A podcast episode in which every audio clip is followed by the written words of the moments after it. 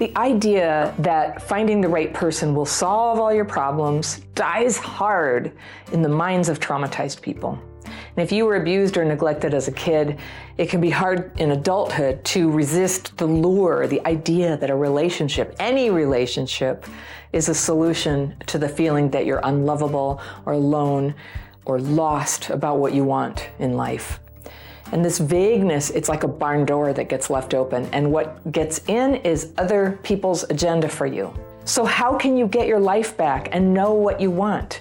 My letter today is from a woman I'll call Megan, and she writes Hi, Anna. I'm 23 years old and have been married for almost three years. Oh, that's young. I've got my fairy pencil. I'm going to circle things that I want to come back to on a second reading, and then I will come back through and we'll talk about what Megan said. But let's let's see what's going on. She says, "I come from a very religious family, and my upbringing involved periods of separation from my parents due to work. During the time spent with them, I experienced frequent episodes of violence from my father." Although I appreciate him, his violent tendencies, often stemming from paranoia and personal frustration, led to verbal and physical aggression. My mother tried to protect me, but these situations often spiraled into blaming me for the fights. At 15, I entered a relationship that my parents approved of, and we got married at 20 due to family pressure. Despite initial happiness, I discovered my husband's immaturity, spending excessive time on computer games, smoking, and neglecting household responsibilities. Feeling unhappy, I went on a six month student exchange abroad, where I met a man 10 years older. Despite informing him about my long term relationship, keeping my, that fact that it was a marriage secret, he pursued me and we entered a situationship. He had all the qualities I wanted, and I found him very mature. But he also informed me that he has many women, and it's hard for him to commit to a relationship. I developed deep feelings for him and wanted to show him my capacity to love, even though I knew he was seeing other women and not willing to commit to me. I kept the connection, hoping he would see my value and decide to have a relationship with me. okay. Upon returning home, I found my husband in a worse state. Despite the challenges, I decided not to end the relationship immediately as my husband was depressed and needed support. And meanwhile, I maintained contact with the man from abroad for a year and a half, leading a double life. During this time, I had obsessive thoughts about how I could make him commit to me from a distance and show him that I'm a great person. I became really anxious and depressed whenever he took a few days to answer my texts. Recently, my husband discovered the affair, causing further emotional distress. He texted the other guy telling him about our marriage and indirectly insulting him. Obviously, indirectly, hmm. Obviously, the older man decided to cut contact with me. And that's how my hope for a fairy tale relationship with him got cut off.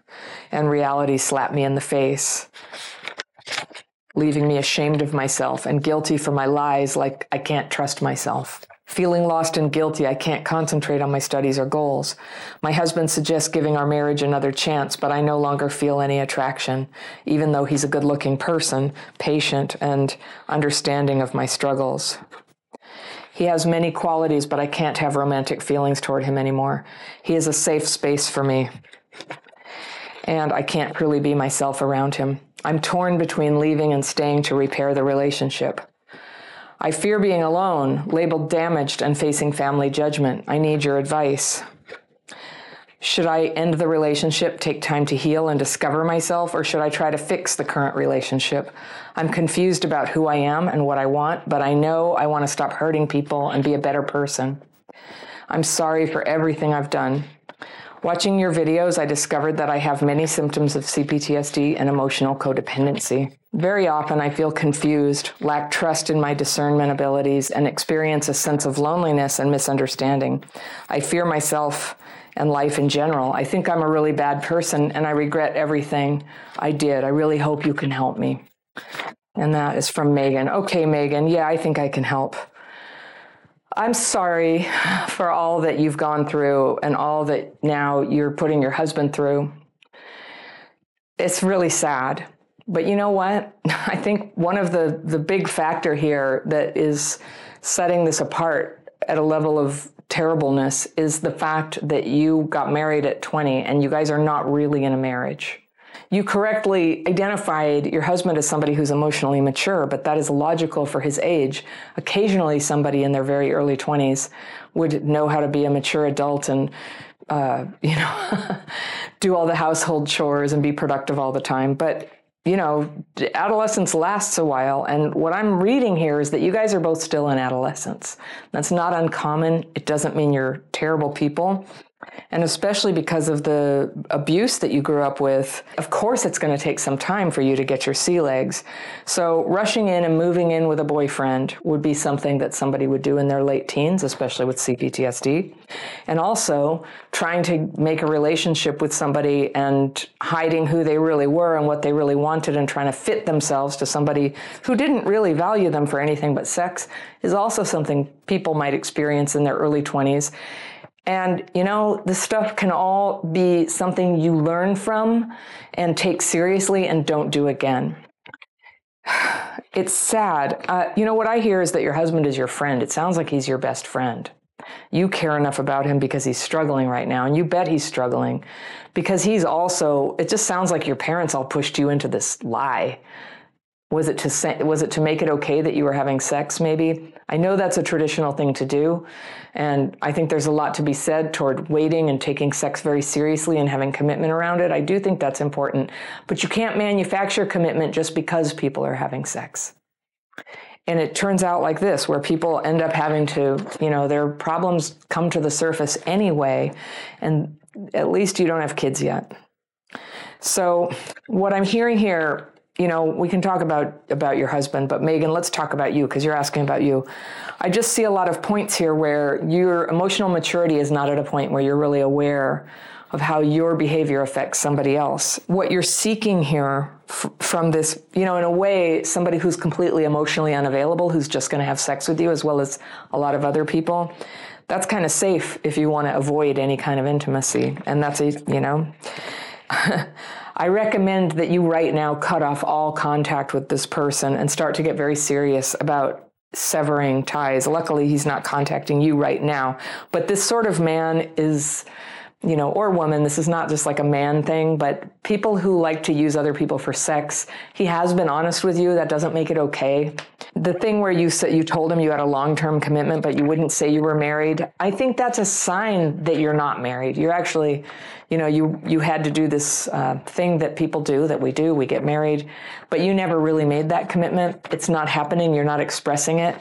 And just as a much person much older than you, who's had a chance to work out all this stuff through the hard way, and then to be married now it's it's a really different thing you know that you're married the time that you're most married is when you're the most fed up with being married the way you, you hang in there and you stay with it. I'm hearing that you have a lot of longing you have a lot of uh, willingness to divide yourself I'm also hearing a lot of trauma driven thinking where you thought that somebody who doesn't want to be with you and just says, listen, I, I see a lot of women, you're like, you're going to make him love you. Can I just tell you, like, I'm friends with your future self and it won't ever work that way. You can't make people love you. And one way that you can guarantee that your life will be without love is getting mixed up with people like that.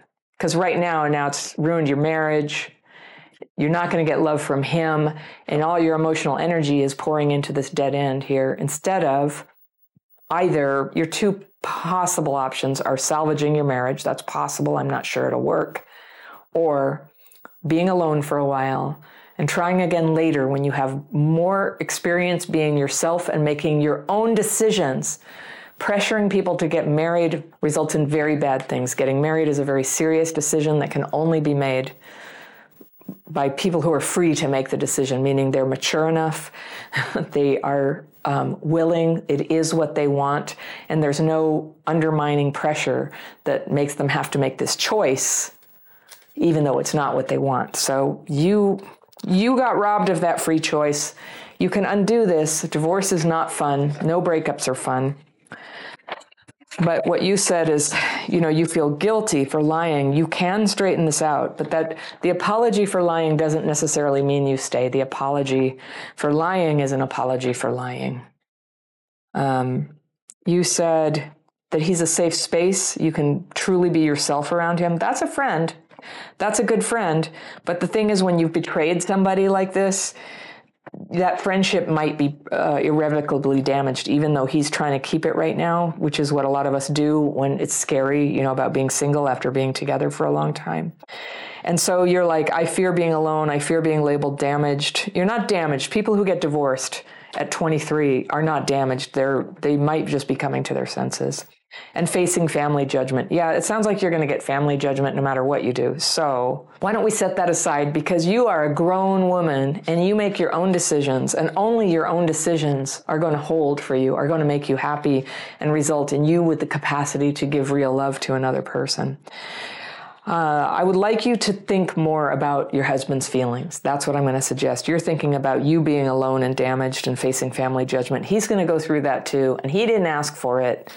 And so, you know, as you think about what to do, I would really put on the table how can you consider his feelings? I think you might end up having to have a separation for some time, like not friends, not hanging out for discernment. I don't know. What I would recommend for the two of you is that you go to couples counseling. You're young, that may be very expensive for you to do, but you guys deserve a chance to talk honestly about what happened so that you can get some clarity with both people in the room. Like right now, I'm just talking to you, I don't have his side of the story. And um, because of somebody who's been a friend of yours since you were 15 is a very precious thing. It's a big thing to throw it away. But when you say you're not going to have romantic feelings or be attracted to him ever again, I think it's not a marriage. I think it's not and you want to stop hurting people and you want to be a better person. So when you do that, it's probably going to involve some self sacrifice. You will have to be alone for a while. And I encourage you, do not go rushing into another relationship and don't use this fake guy on the thing you went on, you know, don't use that as your fantasy escape from this. It's not going to give you what you want. What you need is you. You need sovereignty over yourself. You need to become whole and to know your own mind and to be able to start making choices about who gets into your life based on does it harmonize with you being the best person you can be. Thank you so much for listening. If you love my content, think about joining my membership program. You can find out more information about that and all my courses and coaching programs at crappychildhoodfairy.com. Remember, healing is possible. People with childhood PTSD can have a wonderful life. Sometimes we just need a few workarounds. I'll see you next time.